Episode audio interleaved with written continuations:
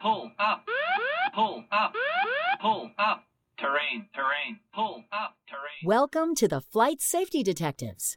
Hosts John Goglia and Greg Feith, two of the world's most respected aviation safety experts, talk all things related to aviation and aerospace.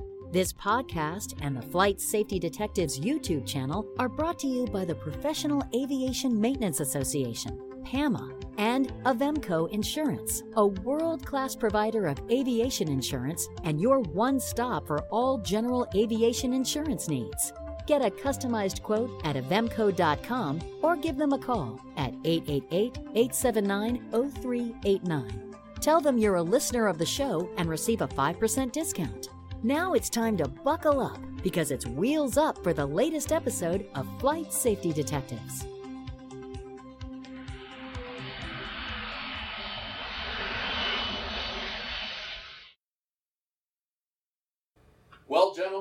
Another episode of Flight Safety Detectives. We are here in Oshkosh, so we're doing our show from the field.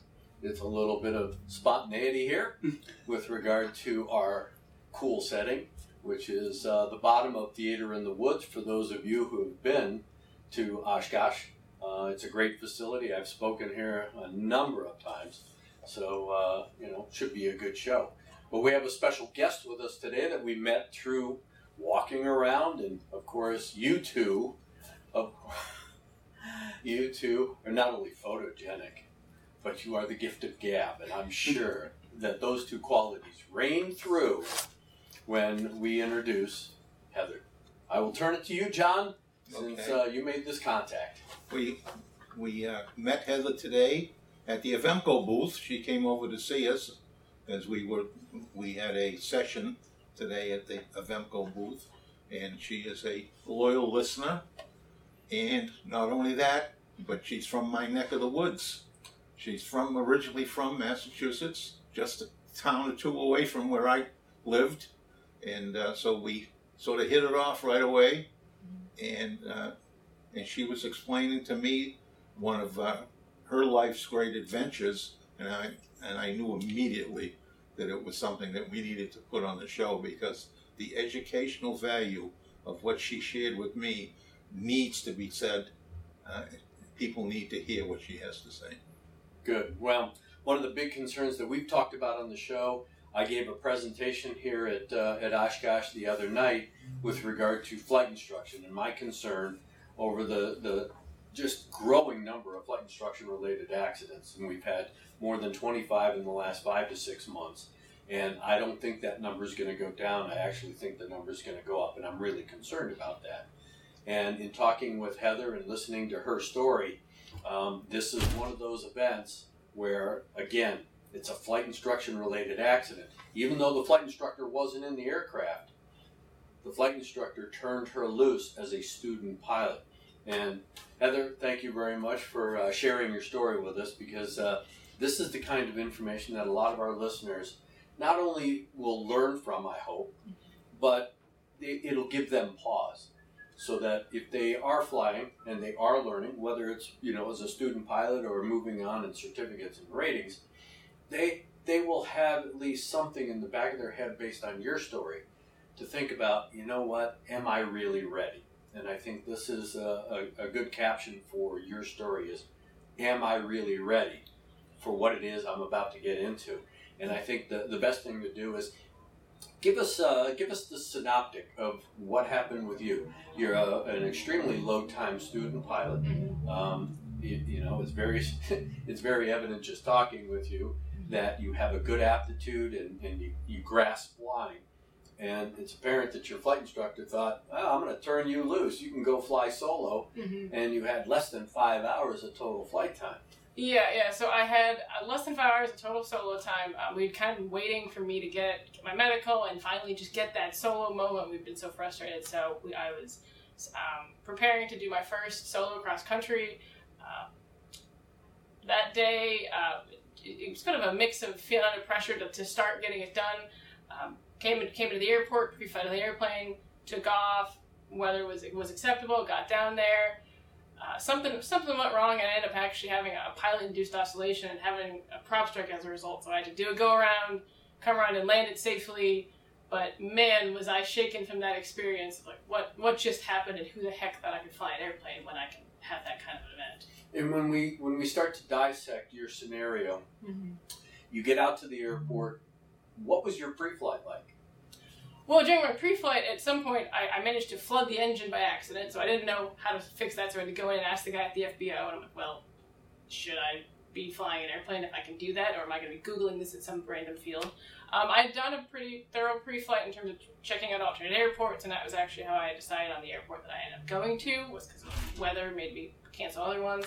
Um, so I was confident that I, I wanted the flight to happen, and that I had done the, the weather-related pre-flights, and the airplane looked in fine shape. And then, as far as you know, setting yourself up, you're going to an airport you've never been to.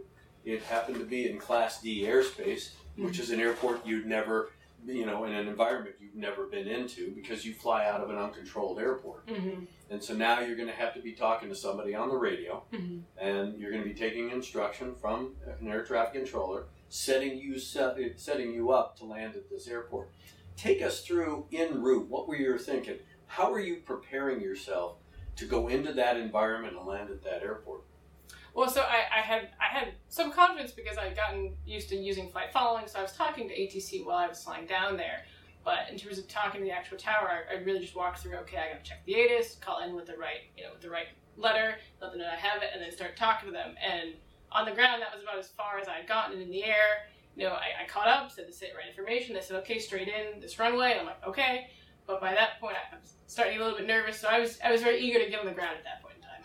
And and I mean, given the fact that it was straight in, Mhm. you don't have to worry about flying the uh, the typical traffic pattern and making all the turns.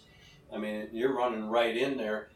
But you were telling us that you know now you had to change your methodology, you had to change your thinking because you hadn't done a straight in, so you had to plan for basically getting down in that proper space Mm-hmm. to hit your target on the runway. Yeah, so I I got it straight in, which you know most pilots would not complain about because sweet saves us time, saves us money. Um, but I realized I'd never done a straight in approach. I'd only done traffic pattern turns, so I knew exactly what altitudes and what airspeeds. So I I didn't know. I, I just kind of went on a whim where. So you're doing the straight in approach. Mhm. You think you got it all set up. You feeling pretty good, pretty confident. Uh, I think I, I think I was I was stabilized to come down, but I think I knew my airspeed might have been a little bit too fast, and at that point I was I was still nervous enough. I just wanted to get on the ground, and so I came down, and I think I had too much speed, and so I bounced a little bit, and then I bounced a lot, and then I bounced enough to say something's wrong, and full throttle right rudder. And on that go around, anything out of the ordinary with the airplane? Did you did you know that you had damaged the aircraft, or was it okay? I got out of here. That's okay. I got the airplane in the air. That's okay. It's still flying. That's okay. It was like the, the bounces were definitely far more aggressive than I experienced, and that's what triggered it. But otherwise, I was just more, you know what?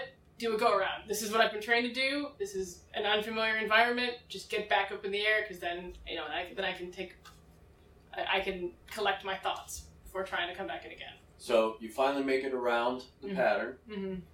You land for the second time. Mm-hmm. How was the landing on the second? Um, it, it was it was smoother. There was a little bit more resistance. I realized after I got down because it was actually very fine, stabilized landing, landing within five feet of the numbers. But I had trouble taxiing, and I couldn't figure out why. And as you got into the ramp, of course, you got out of the airplane, and you know that little adrenaline pump.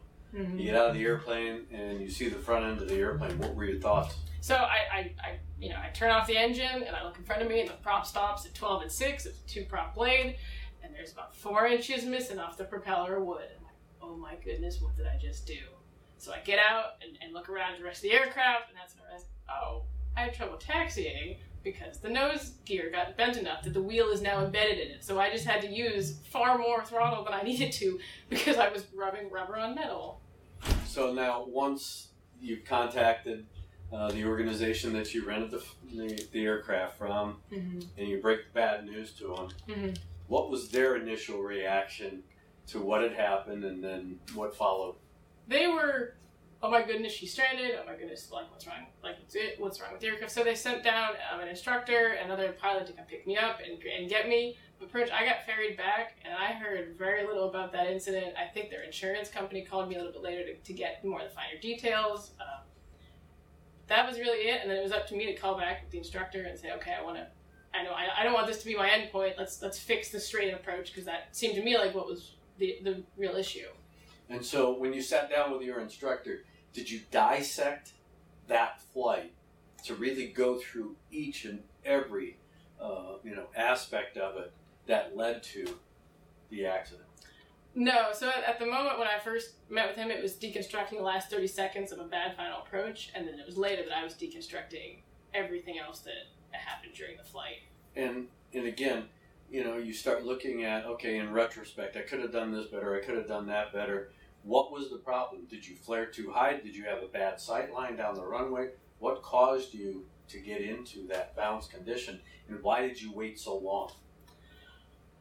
I think I had get-there-itis, and I just I didn't. I was honestly my head was about 20 miles behind the airplane because there had there, there had been a moment when the cloud layer that I was flying into to do this cross country was lower than expected, and so I had to make a decision to do I climb up the cloud layer or go home, and little voice in my head said go home, but I ignored it because I just hadn't been there, and so I got down and I think I legally flew, but it was pretty low beneath the cloud layer and just above the cornfields, mm.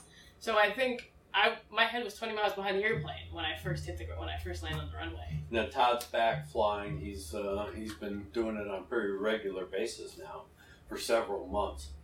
You know, and now you have a. I look at this contrast. You've already been flying. You already a pilot, but you're relearning. You're in the new ramp up learning curve, but there's a lot of similarities. Did you think you got behind the airplane? I I think I had briefed what was on the ground, but I hadn't had the practice making the good aeronautical decision making to trust what I was doing in the air. Do you have problems like that? being behind the airplane just about every time I'm in the airplane because uh, there are so many things that are different from when I was last flying regularly that I had to get into the mindset of, okay, I'm learning this for the first time. I'm not going to rely on my experience from 10, 15, 30 years ago. Let me take it as, as it is right now and learn from this point. And it's a lot to handle.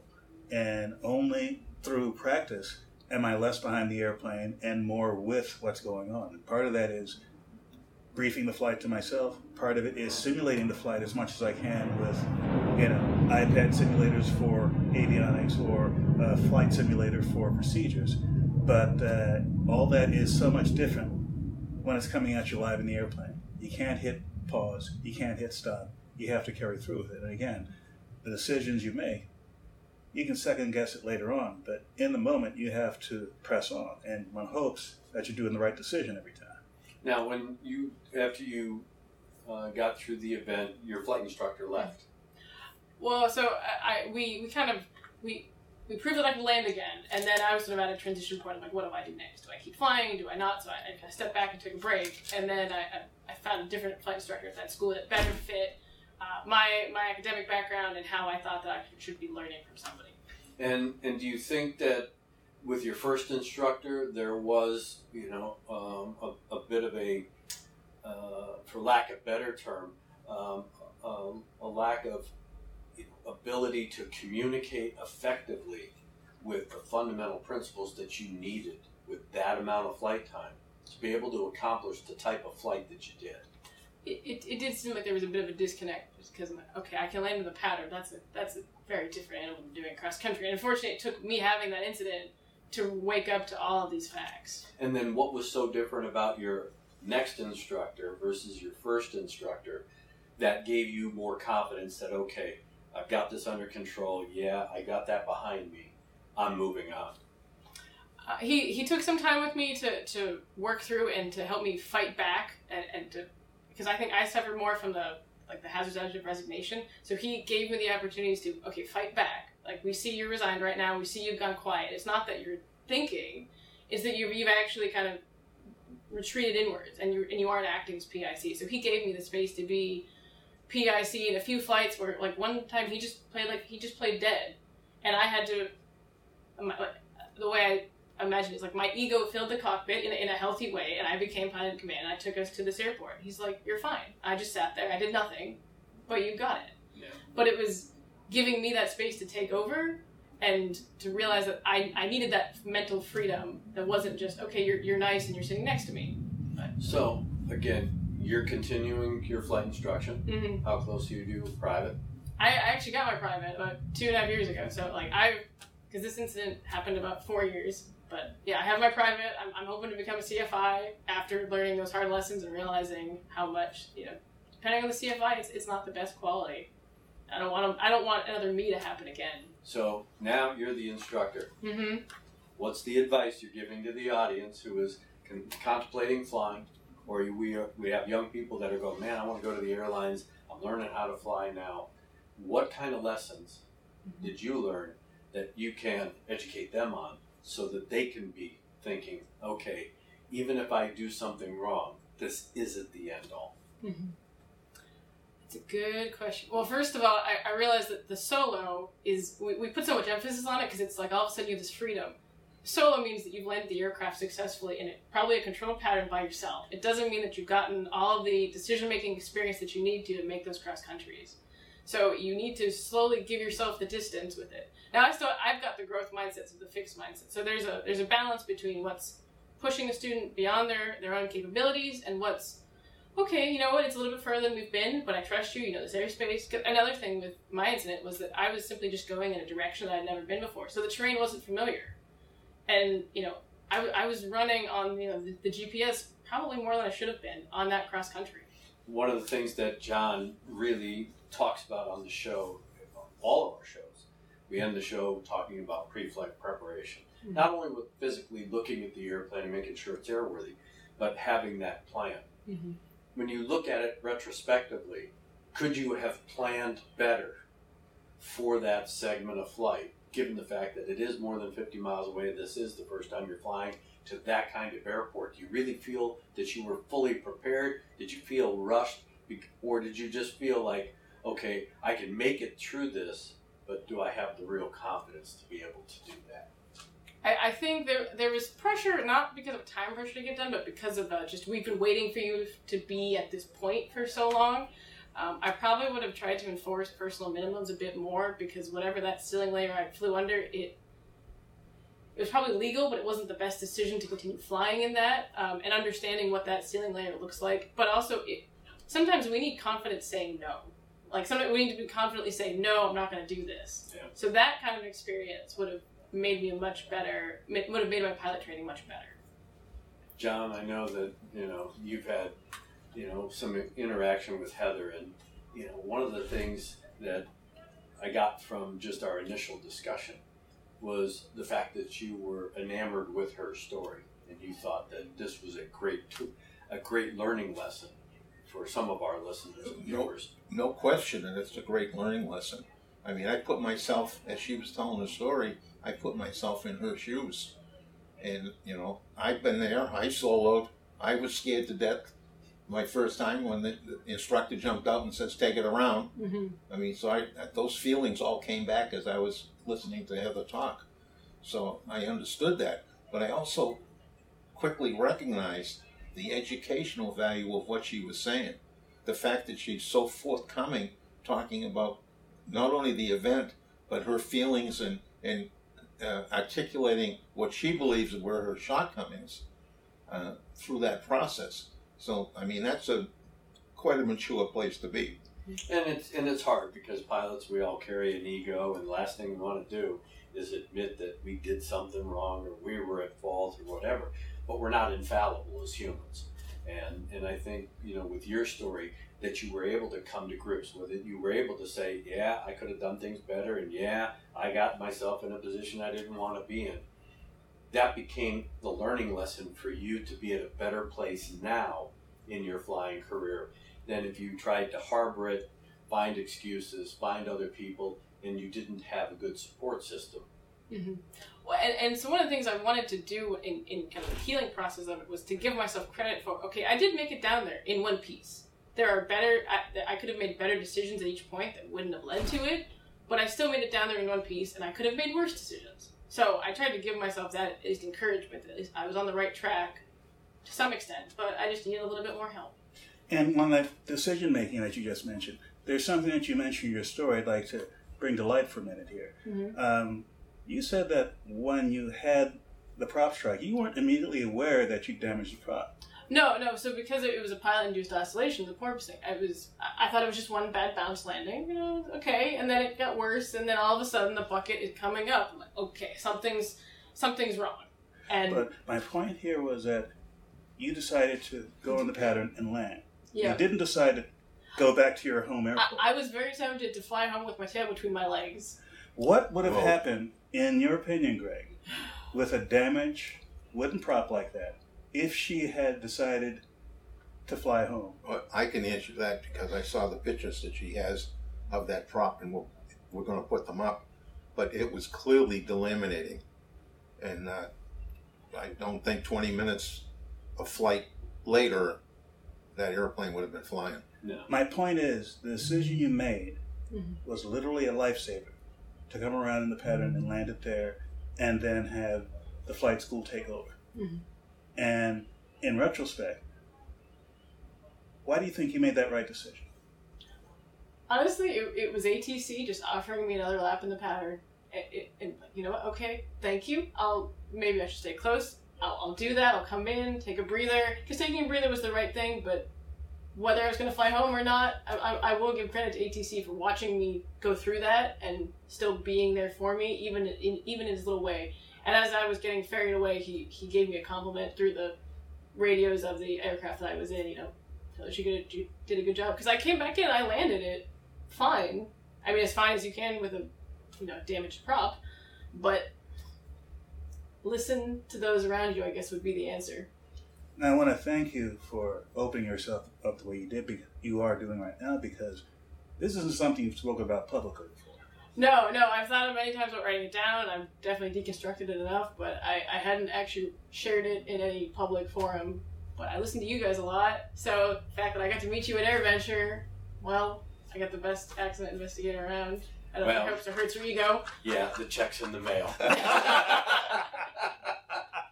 well, again, thank you for sharing the story. We know that our viewers and listeners, I mean, you know, it, it's hard to raise your hand, speak up, and then confess when you've done something. Mhm. So hopefully, this has gotten our folks watching, listening, and thinking because that's what we try to do with the show, and we really appreciate you sharing your story. Can I say one final? Uh-huh. I know we all, I know we all. I always give final John the final word. always- I always give Todd the second final word, so I'm going to start with you I- with the third I give word. my final words to you. Well, so for the longest time, I I still think about this is that when I'm when I'm going through my pre-flight and I'm going to the airport, and I think, okay, like, am I tired? Am I stressed out? Am I using caffeine? There's a little voice in the back of my head that says, if you let your personal margins fall too much, that could happen again. So Mhm. never let your personal margins get to the point where you know if you have a bad weather or you have some kind of delay, you get to the point where that can happen. It's not saying it's going to, and I don't, I don't mean morbid, but it's a reality that can happen if And you those don't are, take care of Those are great points, and and we try to emphasize that. John and I talk about it in a variety of different ways, because if you start to compromise, if you start to justify, that's when you're going to find yourself in a position you don't want to be in, Mm-hmm. because that is really a stopgap. It's that safety margin, and the more justification and the more erosion to that safety margin, when you finally do get to a point where you got to do something, you don't have that margin anymore and any decision will be the wrong decision. So, thank you for sharing that. We really appreciate it. And, John, as I always do, I leave you with our last words. Well, I think that we've covered the last word in in everything this young lady has said. I mean, pre-flighting is important. Your personal minimums are important. Listening to that little voice in the back of your head is Yeah. important. Yeah. And uh, I, I hope everybody uh, can take something away from this event. Uh, and thank you for coming here. Oh, you're welcome, John. You need a hug. Well, it is our honor. Thank you very much Thank for coming much. forward. And we always love John because Yes, he indeed. brings the emotion to the show. Todd and I, we're just his sidekicks. No. Well, you know what? We've been out and we've picked up too many people. Yeah. And uh, to have this opportunity to share an event like this that maybe prevent one person Yeah. is invaluable. Yeah, absolutely. So with that, we will see you next week on another episode of Flight Safety Detectives. To listen or watch more episodes of this show, go to FlightSafetyDetectives.com, the Flight Safety Detectives YouTube channel, or your favorite place to listen to podcasts. To contact John and Greg about the show, send them an email at flightsafetydetectives at gmail.com. And remember, for aviation insurance needs, contact Avemco Insurance at avemco.com or give them a call at 888 879 0389. Mention Flight Safety Detectives and receive a 5% discount. Thanks for listening to the Flight Safety Detectives, and remember to always fly safe.